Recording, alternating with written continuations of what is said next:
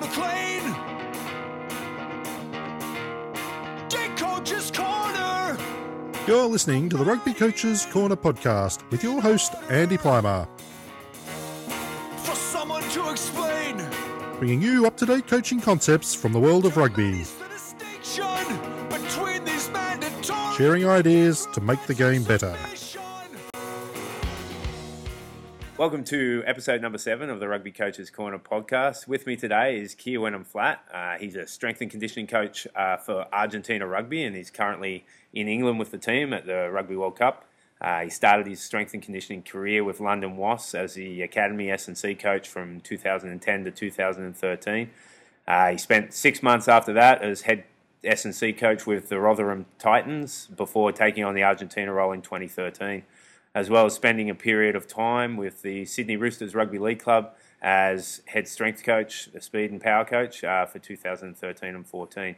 He's also the owner operator of the Rugby Strength uh, of RugbyStrengthCoach.com, and it's great to have him on the show. So welcome, Keir. Thank you very much, mate. I'm glad you just brushed that uh, six months at Sydney Roosters as quickly as possible. well, maybe we'll get into that in a second. Yeah. Uh, yeah, absolutely. Well, first off, what, what what's your backstory? Um, how how how'd you get into the strength and conditioning field? What kind of rugby exposure did you have growing up, and all that kind of stuff? well, I mean, I was the uh, the typical unskilled fat kid growing up, so I decided really early on that I was Rugby's not, perfect for you then. yeah, I was not going to be a football player. um, so, I mean, I actually started. The first sport I ever did was taekwondo. I did that from the, the age of six, and I Yeah. did that for eleven years, maybe. Yeah. and then it, I'd always wanted to play rugby, and but there wasn't actually rugby at my school when I was in primary school, so I had to wait until I was twelve that I went to big school, Yeah. uh, and I started playing rugby then. And I was extremely enthusiastic. I was more enthusiastic at it than I was good at it. But I got a little bit of representative exposure um, in the county uh, grade when I was like 14, 15. yeah. Um, and then it really struck home that not only was I slow, fat, white, and unskilled, I was also an extremely late developer. Yeah. And um, one of the coaches kind of sat me down. I mean, it wouldn't happen these days. They would be a lot more tactful about it. But one of the coaches sat me down. He goes, "Look, they want big, strong, fast players. You're none of those things." so I was like, "Fuck, right? Okay, to go to the gym." and I'd, you know, that was when I started to train. Probably about 15, and I just ever since then, training has been a part of my life. And um, to be honest, 15 was the end of my representative career, but it became a it became apparent that I really, really enjoyed it. I had a a, a bit of an aptitude for training, Yeah. and I just always stuck with it. I had a little bit of a wobble around the age of 19, 20, where I thought that uh, it wasn't. Um, highbrow enough to be a strength and conditioning coach and I thought you know maybe I'll do psychology Yeah. yeah. uh, but when I tried to do that at university and I was soon miserable, I um, I decided to quit university the first time and start again, and um, Yeah. that's what I've been doing since 2005, basically working towards what I'm doing now. yeah. Amazing. And um, so yeah, you mentioned you, you bit of a bit of a uh, drop in with the Sydney Roosters. What um, what what are the, what are the differences there with with programming and cultural differences uh, in terms of rugby league and rugby union? Um, you know, I, I I can only speak from my experiences. It's Yeah. one club in a league of 16. I've had a little bit of um, interaction with the other clubs as well. Um, from a cultural perspective, it's it's definitely a different experience for the players, just because uh, Australia and maybe to an ex- yeah, you know, basically Australia, not New Zealand as well. Australia is the only country where rugby league players or even rugby players are the most famous athletes in their country. Yeah. Um, they live in a, a real big fishbowl. Um, they get paid a lot of money, and you know, in my experience, some of the issues that start to creep in with soccer here, they're getting a little bit of it within the NRL um, Yeah. in Australia in terms of you know behaviour, players being placed under a huge amount of scrutiny and, and, and things like that. So that that was one thing that I dealt with, which I've I have no problem with that. Um, some of the things that I did have issue with as a coach is that because uh, rugby league is somewhat of an insular world as it is anyway, and the NRL is an even smaller world within itself because they are the the, the leaders in the sport. Um, I found a little bit more resistance to, to newer ideas or certain different ways of training the athletes than I found in rugby union Yeah. Right. and um, they really do pride themselves on being you know, they oh, you know, this is the toughest sport in the world, and for that reason, you get even more resistance uh, to the idea that training doesn't have to hurt, and not all training has to be maximal, and sometimes it's actually more intelligent to do less with less intensity and less volume and progress as an athlete than than absolutely go balls to the wall. Yeah. So that was uh, some of the little issues that I had.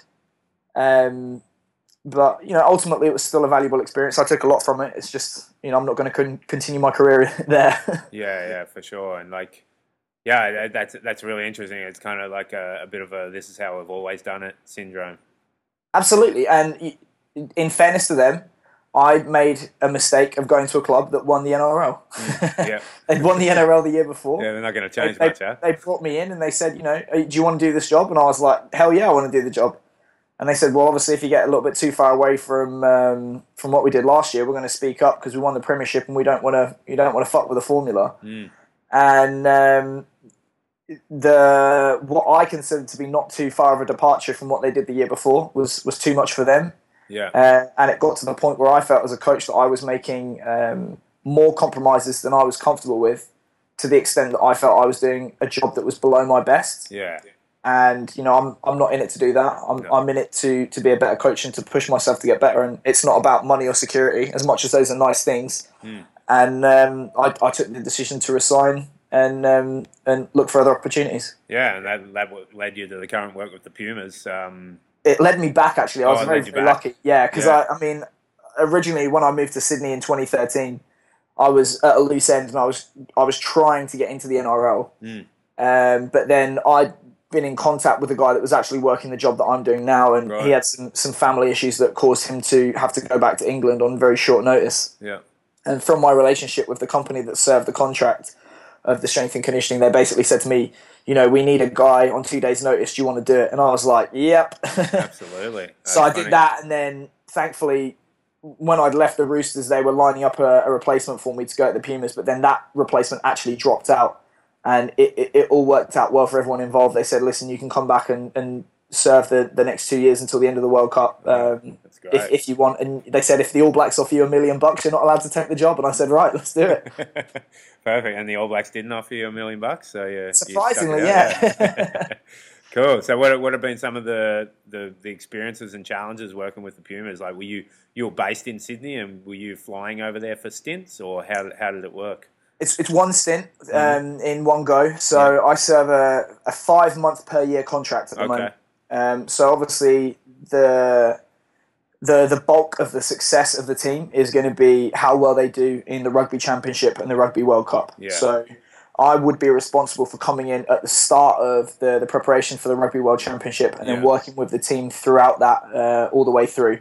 And to be honest, that's really all we can do as a team because a lot of our players have played in, in France or the Southern Hemisphere as well, outside Yeah. of Argentina. So it can be difficult just to get those contact hours outside of that time. Uh, and when we tend to have teams in November, um, they're more of uh, a development style team because obviously clubs want their players back to play in the league games. So Yeah. it's it's not been uh, really difficult in terms of working with the players in that five month stint. What it is difficult to do is to develop stuff on the ground with the coaches to try and improve the system um, outside of those five months so that when the guys do arrive, we're, we're ready to roll and, and hit the ground running. Yeah, so Um, you're upskilling like local coaches and, and things like that. which is which is another aspect of what I what I do. I was going to say so. You know, I'm not just responsible for trying to. You know, if I wrote it down on a postcard, is win the World Cup or win the rugby world, uh, the, the rugby championship. My job also is to try and help them develop a national structure Yeah. of coaches, which is going to allow them to win major competitions off their own back, rather Yeah, than just great. have coaches come in all the time, which is a good idea. And and how how has that been? Like, there's got to be some Very difficult. challenges. Absolutely. Very, you know, it's it's not the size of Australia, Mm. um, but it is a lot bigger than than England as a country. Yeah. Um, so there's a lot of distance in between it. Uh, the standard of coaching is is quite low, to be honest, and that's Yeah. because all of the information that gets disseminated is in English, Yeah. or uh, like the the Russian stuff, which I'm a big fan of. All of that stuff is not getting translated into Spanish. You Mm. know, Verkhoshansky stuff gets translated into Italian, then into English, and then if you try and translate it again into Spanish, it just loses all meaning completely. Oh, so absolutely. we've struggled with that, and we've struggled with the fact that there's five regional performance centers, and it's Mm-hmm. like spinning plates. Like you can go in for two weeks and and improve one center, but by the time you come round again in six to nine months, they might have dropped off a little bit. So it's Yeah. it's it's a challenge. Um, but I have to be honest, things are improving, and obviously I'm I always want things to improve faster than they do. But as you can see, you know, from an outs, outsider's perspective, as a country, we are improving, and I can tell you from the inside as well that the standard of coaching is improving as well. Yeah, and I, I think like the the potential for further improvement's got to be extremely high now that there's going to be Super Rugby involvement, right? Well, I mean the the UAR have been quite public in Argentina about what their goals are. Uh, and they said that their goal is to finish within the top four of the world at the 2019 World Cup. Yep. And that they have um, three major things which they think are going to help them to achieve that. So one is the uh, creation of regional performance centres all over the country. Two is inclusion in the rugby championship, and three is the inclusion in Super Rugby. So the, the final piece of the puzzle is going to come in in uh, January, and I you know honestly believe that I, I think now our potential is to finish within the top four in the world now, and I think it's it's uh, a definite possibility they'll do that in 2019. Well, look, just looking at who's signed, like you got like 13 or 14 of the national team signed for the, the Super We've team. actually, like, we've actually from our, from our elite player squad, we've actually got 34 of, Wow. of at 40. So yeah, they're, they're, not going to be like a, a Melbourne Rebels coming in first year. They're, they're going to come in with a chance to win it. they they have um, some very good players. You know, Juan Martin Hernandez has signed, Nico Wow. Sanchez, uh, Juan Manuel Leguizamon, Leo Senatore. Like it's the only the only notable names that have not signed uh, off the top of my head are Juan Martin Fernandez Lobbe, Juan Yeah. Imhoff, Marcos Ayerza, and Marcelo Bosch. I mean, all the others have signed. Wow. So that's exciting, yeah. Yeah, absolutely. That, that's obviously no disrespect to the Melbourne Rebels, but geez, there's some, there's some high quality players in that in that group. Absolutely, and I think it's gonna it's gonna it's gonna be beneficial on both sides of the equation. It's gonna make them a lot better a Super Rugby team because they've they've played together as a team and they're they're based in Argentina, getting trained by Argentinian coaches, and I think that's only going to have uh, a good effect on the national team as well. And I, to be honest, I'm not sure if it's official or not, but I would expect them to adopt the same policy that. Um, that New Zealand and, and England have adopted, and that is if you don't play in Argentina, you don't play for for Argentina. Yeah, that'd have to come pretty soon, wouldn't it? Yeah, Yeah. And what about um, the ARC team, like the, the I suppose Argentina B? You'd be you'd be involved in that as well. Um, the the further away you get from Pumas, Super Rugby, and, and those kind of teams, the harder it is to to have an impact on the coaching structure, and that's Yeah. just be- uh, a question of resources because the the problem that we have is, you know, how the Pumas do as a team, Super Rugby, Rugby Championship, all that stuff, Rugby World Cup. The performances by those teams determine how much money comes into the system. So you you have to be selfish in some regards to try and put as much of your resources as possible into those teams to make sure that they perform to their potential, Yeah. so that it creates more money down the line, so that you can then let it trickle down. So it's it's quite difficult to try and balance those two because you don't want to neglect other teams, but you do want to have an impact or the biggest impact in terms of financial uh, support coming in for the other teams. Yeah, yeah, absolutely. Okay, so um, like just looking at like I'm based in Canada, and I look at Argentina. Like they've probably got ten more million people than Canada does. Country's a little bit small, but still big, as you mentioned. Like, but there's a lot of similarities in, you know, rugby's been there for for a long time, like it has in Canada, over hundred years in some places. Um, you know, you're competing with a higher profile sport, soccer there, ice hockey here but there's clear differences in in the results with Argentina doing so well. Is there anything you've noticed that, that might you might not have a Canadian kind of background on, on what's happening here in rugby? But what what do you think the, the difference is? I think the the difference is is you you have to think about who is the biggest neighbor of Canada, which is the hmm. United States, Yeah, and obviously there is there's American football in Canada, so you're going to get some football or rugby sized athletes that immediately go to the CFC, or they'll be getting taken yeah. into the US college system or the US um, pro leagues. yeah, Whereas in Argentina, you're competing with soccer. Yeah. So you know, and if you are 120 kilos and six foot five, you're not going to be playing Playing soccer in the park yeah. with your mates. You know what I mean? yeah. It's a really good point. Yeah. So I think in terms of that competition, yes, it is competition. Um, But maybe for but- scrum halves.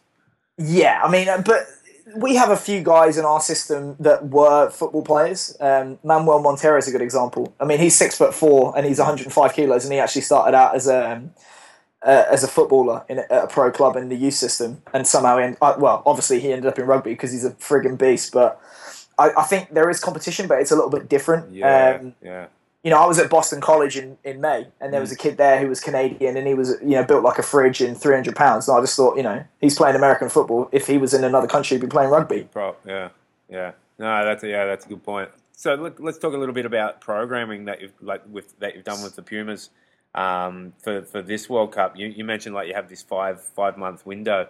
Um, you know, what what what was your mindset going into that? Considering you had the rugby championship included there, and then in your pools, you've got a team like the All Blacks, and then the next game was a team like Georgia, two very different sides. Like, how, how did that how did that influence your program, and what was your kind of philosophy with that challenge? Well, it, it, has been a really intellectually, it's been kind of like the most challenging uh, year I've had as a coach because obviously when you're in, when you're in university they teach you about periodization and you learn oh it's, it's four weeks of anatomical adaptation four weeks of strength four weeks of yeah. power yeah. four weeks of whatever. Yeah. and you go oh brilliant i've got 16 weeks to prepare the guys. And then obviously you arrive to the reality. And the reality is that, that we were met with was that uh, we would have some coaches who have just played sorry some players who have just played um, a series of internationals against the united states they're younger, they've played less rugby, um, they're a lot more physically prepared than the Europe, European players, believe it or not. Yeah. And then we've got the European guys who are older, they've had a long season, um, they've just come off their holidays, they've done nothing. And then we were told to get them ready in three weeks to play the All Blacks. Oh, and by the way, you've got to play the World Cup in September.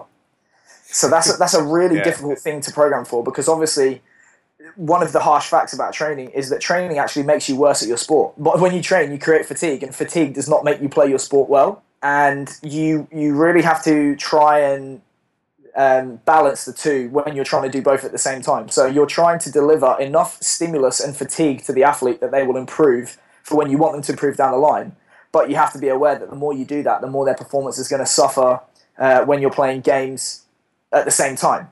And you know, it's not just in, uh, in terms of your performance may suffer a bit, performance and injury prevention are two sides of the same coin. If you're exposing them, them to a lot of fatigue, which makes them suck at their sport, you're going to hurt them as well if you're not careful. Yeah. So what we had to do was try and uh, identify what we thought was the, the bare minimum of load or intensity or frequency that is going to allow our athletes to continue to develop without having too great of a cost in terms of their on-field performance. Yep. And then what we also tried to do was identify windows within the preparation where we could push harder and try and get more of a developmental load in the players um, when the schedule permitted. So the, the model that we adopted, um, you know, I can go into a bit more detail about it, but we have like a four stage model um, which basically works backwards as this. So like the final block that we go into, which is our competition, is um, how do you take all of the physiological adaptations that you've developed in previous blocks and express them in the most efficient, effective manner on the field of play?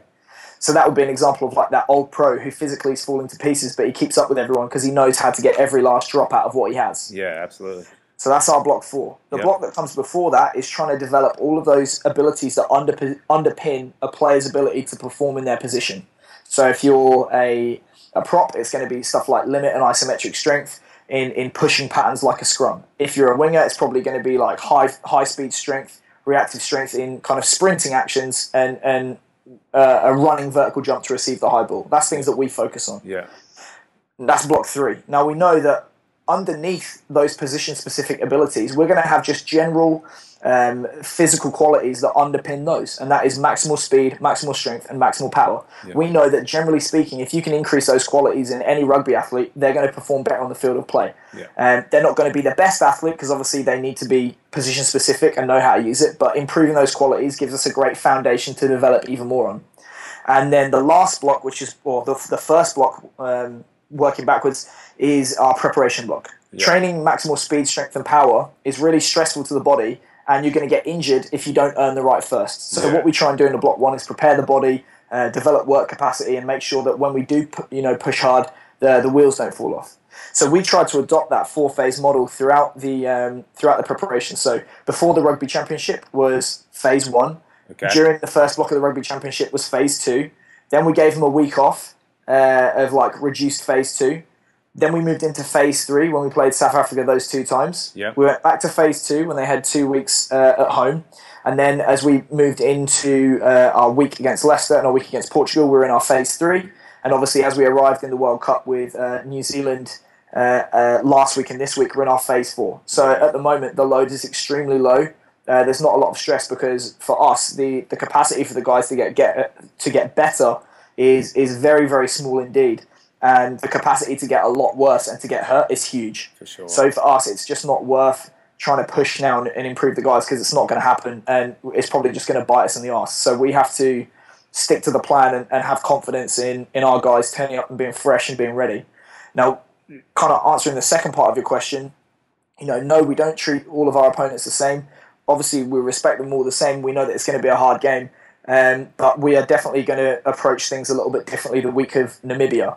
Uh, that's because we feel we're confident that we're going to be able to come away with a win, even if we push the guys a little bit harder. Yeah. Uh, and the reason that we've decided to do that is because if you train with such a low load like we do during our phase four, um, eventually you're going to need a little bit more of a higher intensity stimulus to stimulate the retention or a little bit of development of the physical qualities that you've lost by training so light. So what we're going to do is is push them a little bit harder, but not you know super super hard, uh, and hope that that re-stimulates the development or retention of the abilities that we may have lost over those three weeks. And then we're going to hope that that carries us forward through the quarterfinal, semi-final, and final if those happen. Yeah, it's it's fascinating stuff. Like it's like it's obviously you haven't like you don't just Google this stuff and find it out. Like, it's such a unique situation that the Pumas are in. Well, all all the rugby championship teams um, were in this same position. Like, what? Um, well, I suppose two questions. Like, what were some of the key kind of resources you called on, and and two, like. How, how are you going to obviously results will tell you whether you're successful or not but uh, are you tracking how do you track it to to follow up and look back at it in a month's time and go, yeah, that worked, or this part didn't, or or something along those lines. Um, well, we we try and adopt um, kind of a, a readiness-based approach to training. Yeah, So I I don't believe that uh, the perfect program exists, and I don't believe that if you write a really good program, you can just um, implement it as it's written every single day and expect it to get optimum results. yeah, And that's because the the body's ability to tolerate physical stress is is finite. Uh, and psychological and non-exercise stresses tap into those physical resources exactly the same. So that means that obviously uh, non-exercise and, and psychological and social forms of stress are always fluctuating up and down uh, on a day-to-day basis. So that means that the athlete's uh, capacity to tolerate physical training is going up and down as well. Because obviously, when non-exercise stress goes down, you're able to expose the athlete to more physical stress. yeah, So for that reason, we're always trying to measure uh, the stress response state of the athlete to try and deliver the right training stimulus at the right time in the right amount. Um, so this is an, uh, an Omega Wave approach. You, you mentioned Omega Wave in your email to me. Like I'm, Yeah, yeah. I'm, I'm a big fan, big believer in Omega Wave. Uh, it's just too expensive for us, yeah, uh, and probably um, maybe it would work in a team setting, but obviously with the language barrier as well, it's it's it's not a tool for us at the moment. right, Uh, the Omega Wave system is based off the idea that you have seven physiological systems and they're always fluctuating. So those are um, CNS, autonomic, endocrine, neuromuscular, sensory motor, cardiopulmonary, and it's going to slip away from me. There's one more detoxification, maybe. okay, Anyway, those seven systems is what Omega Wave tries to, to measure.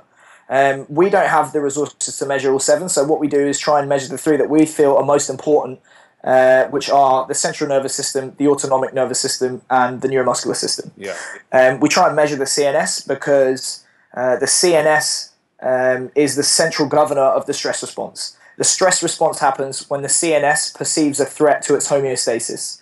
So if the CNS is stressed, there's a good chance that the body is stressed, and if it's not, the body's not. yeah, So we try and measure that through a subjective questionnaire and just get an idea of how the guys are feeling and how stressed they feel they are. okay, Um, in terms of the autonomic nervous system, the ANS is like the body's real quick, rapid response to stress. So it's the ANS that's responsible for mobilizing, um, increase in heart rate, increased uh, release of adrenaline, increase in breathing rate, all of that stuff that gives you that rapid release of energy to fight a stressor. yeah, the fight or flight, Exactly. So Yeah. that the ANS is the mediator of that fight or flight response. yeah, Now that means if you can manage the ANS in the short term, in theory, you should be able to manage things like the endocrine and sensory motor systems, which are slower to respond in the long term. Because Right. obviously, if you manage the short term, if you manage the pennies, the pounds look after themselves. Okay. And then obviously, we try and measure the neuromuscular system because it's a huge part of what we do. We're a, a, a force, power, speed sport, and um, we don't want guys going out there if if they can't produce those things. And obviously, it's a, a really easy thing to measure. So we try and measure with a subjective questionnaire. Um, the the ANS stuff is difficult with what we're doing, but we're trying to get it from like heart rate recovery and HRV. Okay. And then in terms of the neuromuscular, we do a standing broad jump assessment. Okay. It's probably not as sensitive as reactive strength index, but we don't have the ability to buy uh, 15 jump mats for all of our teams. Uh, plus, jump mats aren't very portable. You can't put them on the side of a pitch. So we just buy tape measures for everyone and um, remain poor. So. Yeah.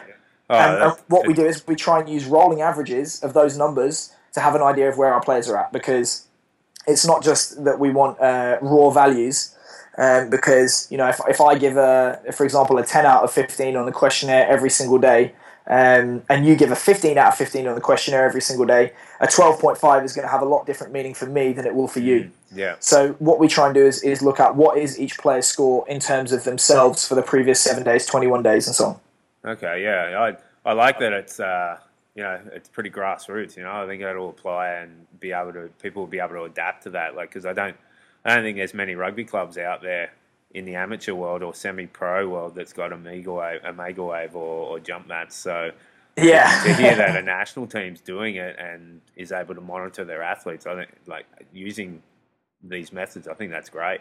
Well, I mean, one of the reasons that we're trying to do that as well is because obviously we're dealing with regional performance centres that don't have the budget that the Yeah. national team has, and you know the budget for the national team is pretty modest um, in in terms of international standards. Uh, I think we punch above our weight, you know, in terms of financially, um, and using that because one of the goals that we had for development of the system is that if you're a player in the Argentinian system uh, sevens, women's, 18s, 19s, 20s, and senior. It shouldn't matter wherever you are in the country or which coach you're in front of or which performance centre you're in. You're going to receive exactly the same uh, system of, of training. So there's a consistency that all players can benefit from. Yeah, great. And so, in theory. so- yeah, yeah, absolutely. um, so, so then what happens? Like someone, someone brings back a survey and it's it's a low score, or their their their broad jumps are a low score to their average, or something like that. What's the process then? Is there is there a chat with you and, and the athlete, or the coaches and the athlete, and Abs- they- absolutely, yeah. I mean, we're we're not following um, readiness scores blindly.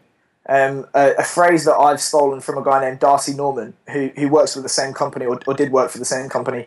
He was head of um, strength and conditioning for Germany soccer when they won the World Cup, Okay.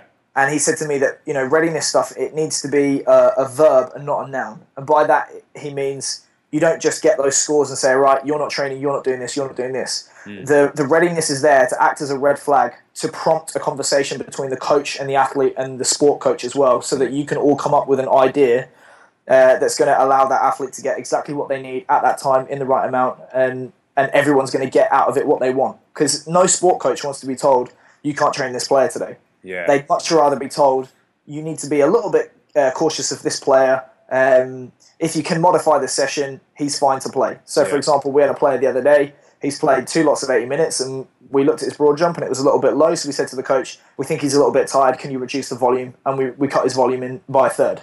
Yeah, and I'm, I'm and I'm sure it's uh, you know player to player too. Some players can tolerate like they can just kind of grind it out, but others others it might be, especially if they're a key positional player, you might be a little bit more cautious with them too. No, Absolutely, and I think that's that's where you kind of get that kind of coach's eye thing of Mm. an experience of working with your players. You you know who you need to be more careful with.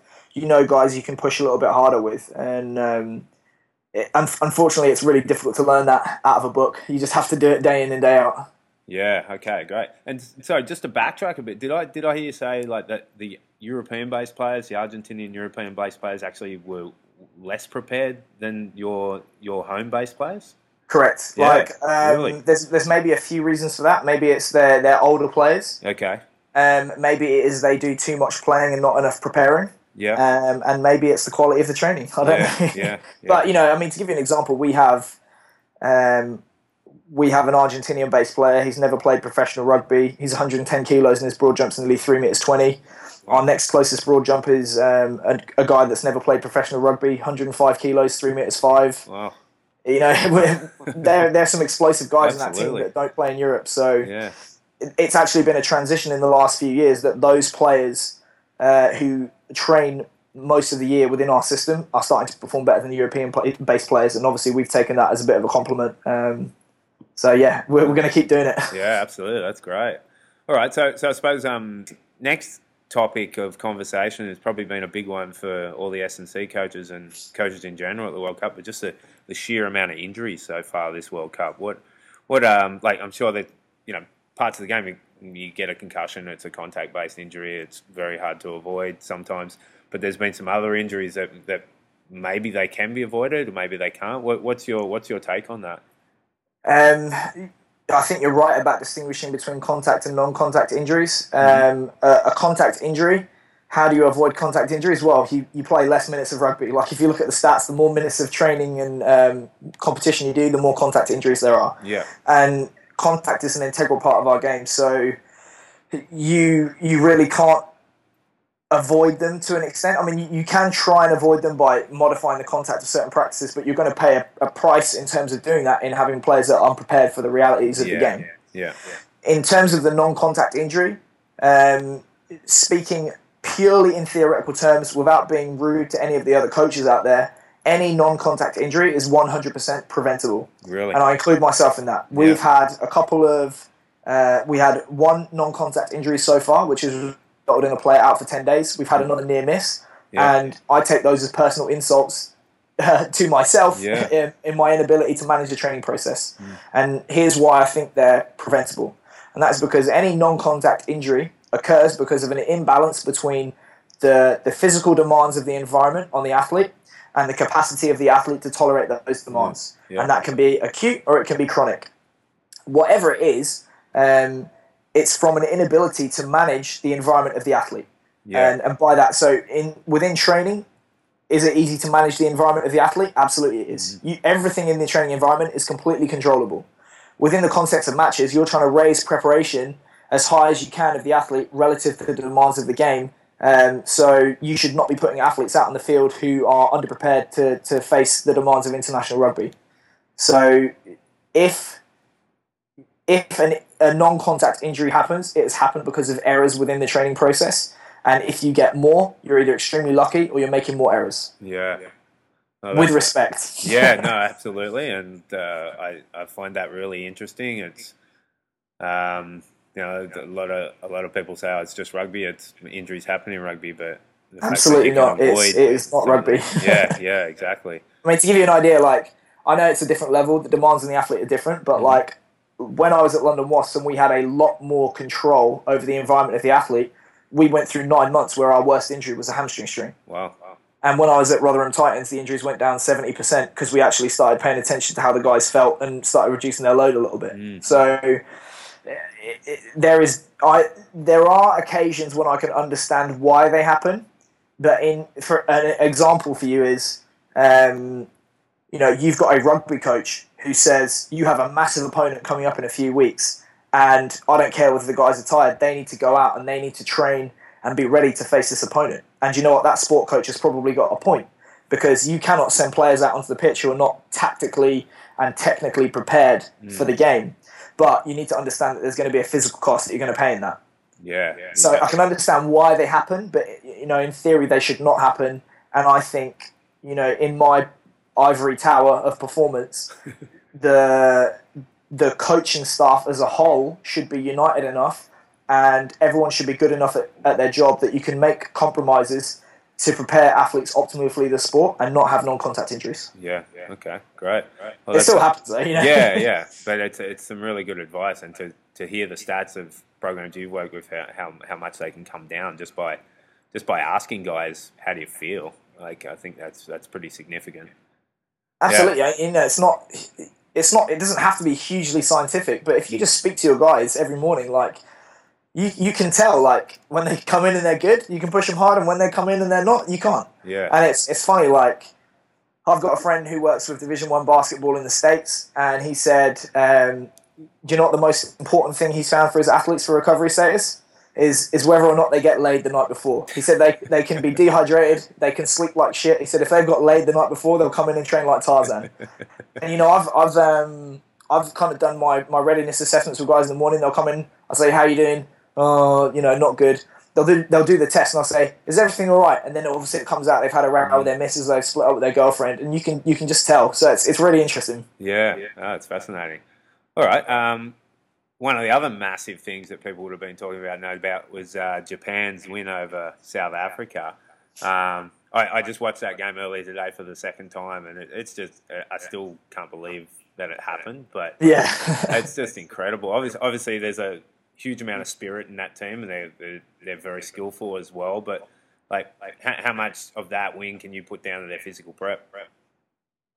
It's, it's really tough because obviously you know, just speaking from a sports science perspective, there are four areas which are going to underpin performance. Mm-hmm. One is tactical, one is technical, one is physical, and the other is psychological. Yeah. yeah. And you know, I always think it's like if you imagine each area as like out of ten points, and you can say, you know, to be world champions, you need to be, I don't know, thirty-five out of forty points. You need yeah. to be near perfect in every area. Um, and the lower down you go in the levels of rugby, the more possible it is to be a 10 in one area and be crap in the other areas and still win. Yeah. yeah. So I think, you know, the biggest difference for them is the fact that someone like Eddie Jones has come in because he's going to influence, from what I've seen, the culture, which is the psychological Absolutely. aspect, and he's yeah. going to influence the tactical and technical areas, which obviously they've done. Mm. And and he's brought in Steve Borthwick as well, I think. Yeah, and, for line out coaching, yeah. Yeah, and to be honest, the the most important person within the coaching setup for me is is the head coach because he's going to be able to impact those three areas. And the better you are at those other three areas, the the less you need to rely on the physical stuff. Now, have they progressed physically? Yeah, I think they have, but uh, I still think if you were to look at them, they, they wouldn't be you know up there with the best in the world physically. Um, I, I, I, actually, my guess is that they've made more progress in the other areas than they have physically. Yeah. And the the flip side of that would be if you look at a team like uh, Canada or the USA, mm-hmm. they have really, really good strength and conditioning programs, and yeah. they have great facilities and stuff like that. But then that might be the flip side that they're really, really strong in that area, but perhaps they lack a little bit in, in the other stuff. And right. I would say the same of a team like Georgia. Yeah, yeah, yeah, absolutely. Oh, that's that's that's a really good point. Cool. Okay. Um, what about what about strength and conditioning coaches at the World Cup? Is there is there like a spirit of collaboration there? Do you guys like get into dark corners and talk about your latest spreadsheet you've created on Excel and, and, all these kind of things, or, or or does it depend? Like some some guys are open, some or some guys and girls are open, some girls guys and girls aren't. What's the? No, I mean I mean everyone's uh, fairly open.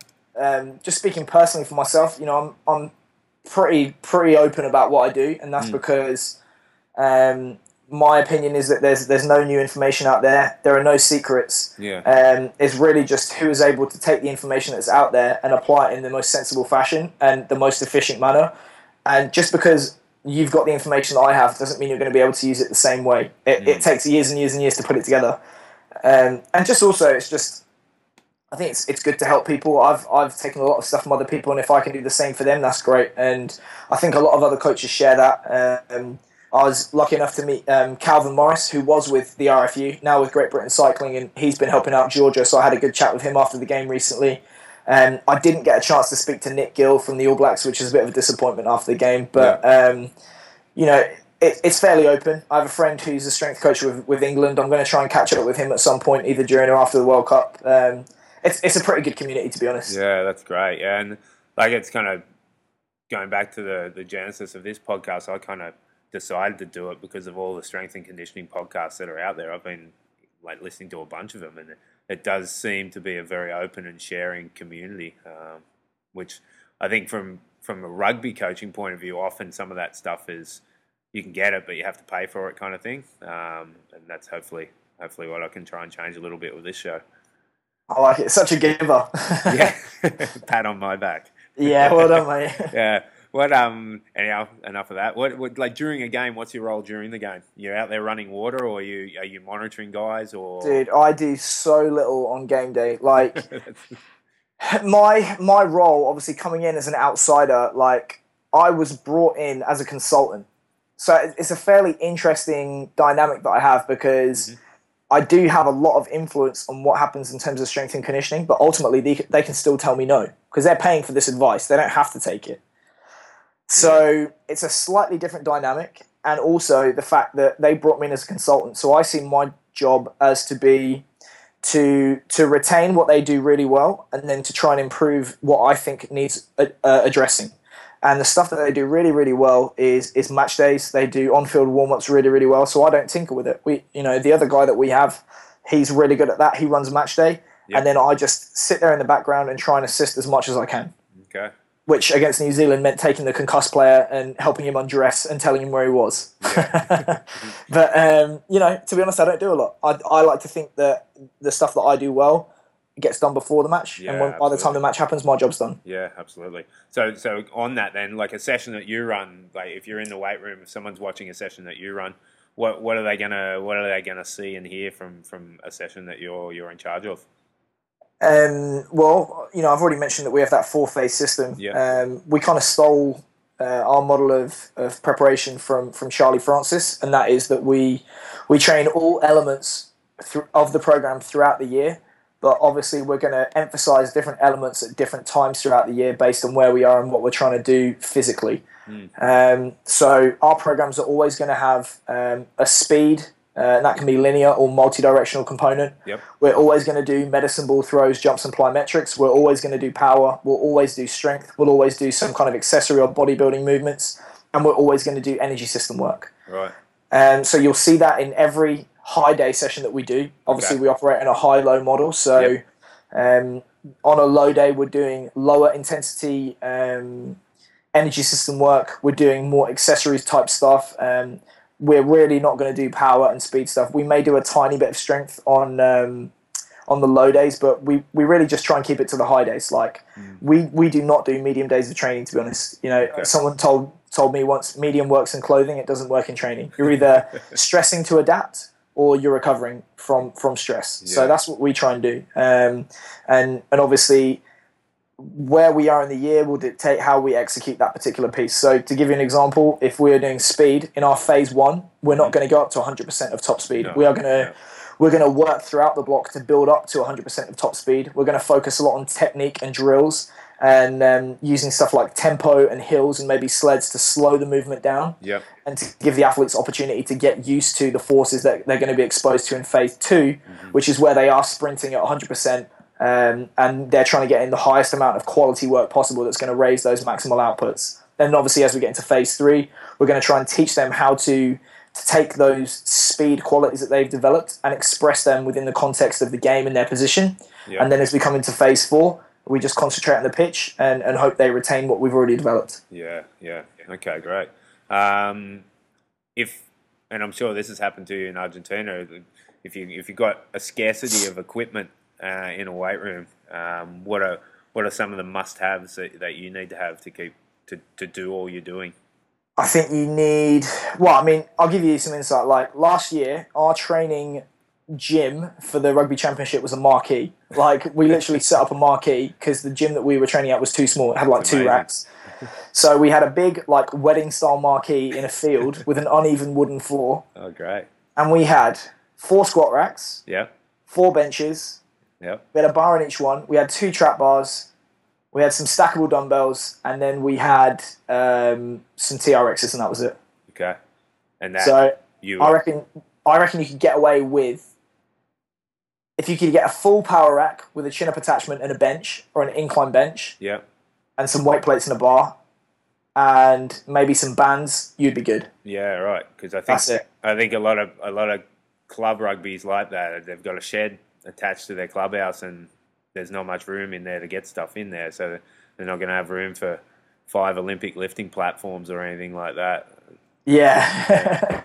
it, it's there's definitely a limit to what you can do as you obviously come down in terms of available equipment. Yep. Um, but the the amount of equipment at which it's impossible to be a good coach is extremely low. You know, Yeah, it's, it's a lot yeah. lower than people think. You don't Yeah, need right. a lot of equipment to, to develop good athletes. That's great. That's good to know. All right. Well, um, we always finish off the show with our final four questions. Um, you, you mentioned your rugby playing as a kid. Who who was your favourite rugby player when you were growing up? Oh, I really like Neil Back because he Yeah. was uh, he was the Yeah. same position as me, and he was also small. Um, He just had a lot better of a career than me. I, I was a big fan of his too, and I, I think um, I think you- look at the current England side, and I, could, I think they need a Neil Back. Um, there's not much pressure on the ball at the breakdown. Um, Well, they always say that uh. Chris Robshaw's a six and a half. Yeah, right. And I'll, tell, I'll tell you who I think they miss most. Um, maybe it's changed a little bit with Joseph's now, but for the longest time, I think they've missed a player like Will Greenwood yeah, yeah, because you know they've never been short of of, of 12s to bash it up. Mm. But it was that you know Will Greenwood being on the outside of Mike Tindall, they never seem to replace him for me, which is a shame. yeah, and that's a it's a tough position to find a world class player there. Um, you know, I think probably the best one going around now would be um, would be uh, Conrad Smith uh, in the current World Cup. Um, he's because you know you, you've had Tim Horans and the, and the like. Um, Yeah, oh, sorry, and- Brian, Tim and- Horans the 12th, Brian O'Driscoll's and the like. But yeah, Yeah, and to put to put him on the outside of Ma'a Nonu, like Ma'a Nonu. You know, I trained his brother actually at Rotherham. And, Yeah. You know, I've, I've told his brother, like, I honestly think his brother is probably one of the best 12s ever. You know, if not the best, because it's just one of those players. When we play him with Argentina, he can go through you, he can go around you, he can put somebody else in space, and your, your heart just sinks whenever he gets the ball. Wow, it's amazing. Cool. Yeah. What about what about what about current players now going around? Who who do you like watching? Well, it's funny, you know. I, I really like to watch um, players play. Obviously, that's that's kind of like when it comes to fruition, and you get to, you know, people see what you do, and you the players get to enjoy themselves and and realize all the hard work. Yeah. Um, but one of the things that I really like to do is kind of watch the guys train because that gives you an insight into how does that player become what they are. And I have to say, the opportunity to work with Sonny Bill Williams at the Roosters Yeah. was, Would've been pretty you know, extremely interesting because being able to watch him every single day, you, you kind of understand physically why is he what he is, and technically why is he what he is. And you know, he does a ton of practice for someone who was like World Player of the Year uh, at rugby league. He was still putting in 15 minutes of passing every single day, every single session That's awesome. which is really interesting. Um, physically, he's he's not that strong. Yeah. Um, he's not that fast. The difference is, is if you give him a moderate load, he doesn't change his speed. Yeah. so he yeah. is going to run the same speed over 10 meters whether you're hanging off him or you're not. Wow. or he is going to push through you whether you're trying to tackle him or you're not. Yeah. Which is really interesting, and, and that's that's um, stimulated a lot of my thinking or or research that I'm trying to do, and rather looking just at um, how how strong is an athlete, looking at how powerful an athlete is, and what the shape of their force velocity curve is like, um, rather than just how much force can they produce. And then you know another player in that in that vein is is Juan Martin Hernandez. Um, that guy does stuff with a ball uh, when he's tired in the middle of a game that I could not do if you gave me a hundred times to do it when I was fresh. And you, you, you saw a few bits of that in the New Zealand game. And um, he's an extremely humble guy, um, just a, a really really nice guy. He I don't think he realizes how good he is sometimes, and Wow. it's it's been a real honor to work with him. That's great. It would have been bittersweet then, um, seeing how much Sonny Bill Williams changed the game when he came on. Uh, Absolutely. I mean, that's you know that was probably the difference for us as well. Um, the the depth that they had in the bench. You know, I think they put three Centurions on the bench the other day, in New Zealand, which is is unreal. We don't have Yeah. one. yeah, yeah. No, it's uh, it's it's quite the position there, and absolutely, and yeah. and- You know, if they don't win it, they've got problems. yeah. What uh, what about coaches and Who who who's one of your favourite coaches that's been around? um, I have only met him the once, but everyone speaks extremely highly of Michael Cheika. Yep, yep, go. Um, you know, from what I understand, he's he's huge for the culture that he sets up at the teams. He's a real leader in terms of culture. I put up a a, a video on my website recently talking about what's the difference between leadership and management. And um, leadership is obviously you're not not the guy whipping the workers from behind. He's the one pulling from the front. And Yeah. I, the ARU put up a, a photo of Michael Cheika running hills with his guys in Manly for their final World Cup camp, Yeah, and I I saw think that that, that sums it up. That was awesome. It was great. Yeah, you know, he doesn't have to do that, uh, but. I think it makes his players respect him and it makes everyone feel like they're in the same boat. And stuff like cleaning up the rubbish after their game at Soldier Absolutely. Field in the States. yeah. And it's key. That's great. absolutely. Uh, so I, I really respect him as an outsider, as a coach. Um, obviously, Trent Robinson has been very successful. Uh, three minor premierships in a row at, um, at the Roosters, very young as well. And obviously, you know, I'm working with Daniel Hourcade at the moment, and I'm I'm really respecting his vision as well at the moment. Uh, he is not afraid to to make big decisions, and he's not afraid to maybe take some risks in the short term for, for long term success. And I you know I really respect that, and I'm enjoying being a part of it right now. That's great. Yeah, it must be a buzz. Okay, yeah, and- it's it, you know that, that everyone's pulling in the same direction and trying to build something for the future. It's, Uh, it's a really good place to be. pretty special. Yeah. What? Um. Okay. And then last question: Who who are who are some coaches who are kind of grinding away in the in the uh, the nether regions of rugby that you think uh, deserve a shout out? Oh well, you know, I'm not sure how much longer he's going to be in for rugby because he's just uh, started a an internship with probably the best track and field coach in the country. But you've already had him on, it's Tom Farrow. Yeah. Right. Yeah. No, it Um, was episode six. Yeah. Tom is an amazing coach. Um, he's been kind of hard dealt by in in rugby, um, but he he is a super super coach. He's one of those guys that makes me feel like an idiot every time I see him, and in a good way. um, Yeah. um, him, Sam Portland, another guy that I work with at Wasp, is excellent. Um, I was trying to think other guys within within English rugby. Aidan Oakley's very good. He's uh, done some stuff in rugby league. Um, Mladen Jovanovic, who um, he's on his way to a new job at the moment, but he's currently based at uh, Aspire in Qatar.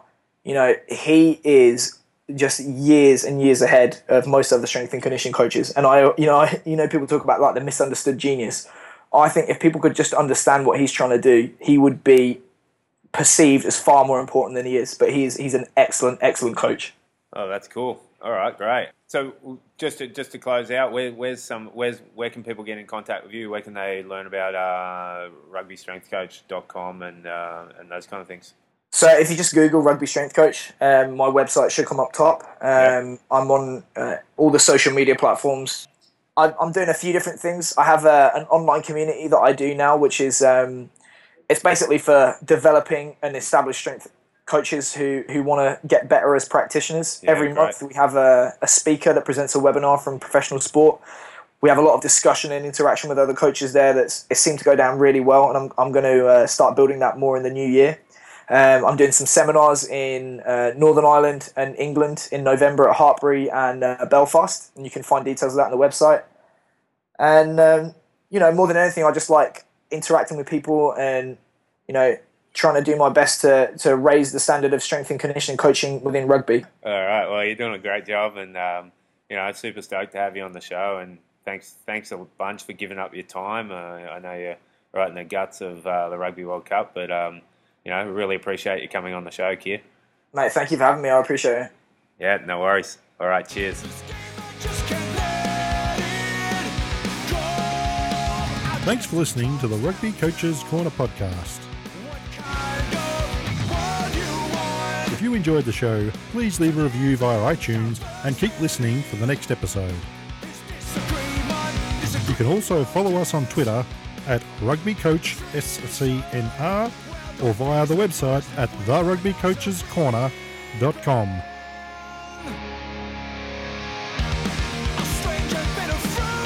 Until next time, keep sharing ideas to make the game better.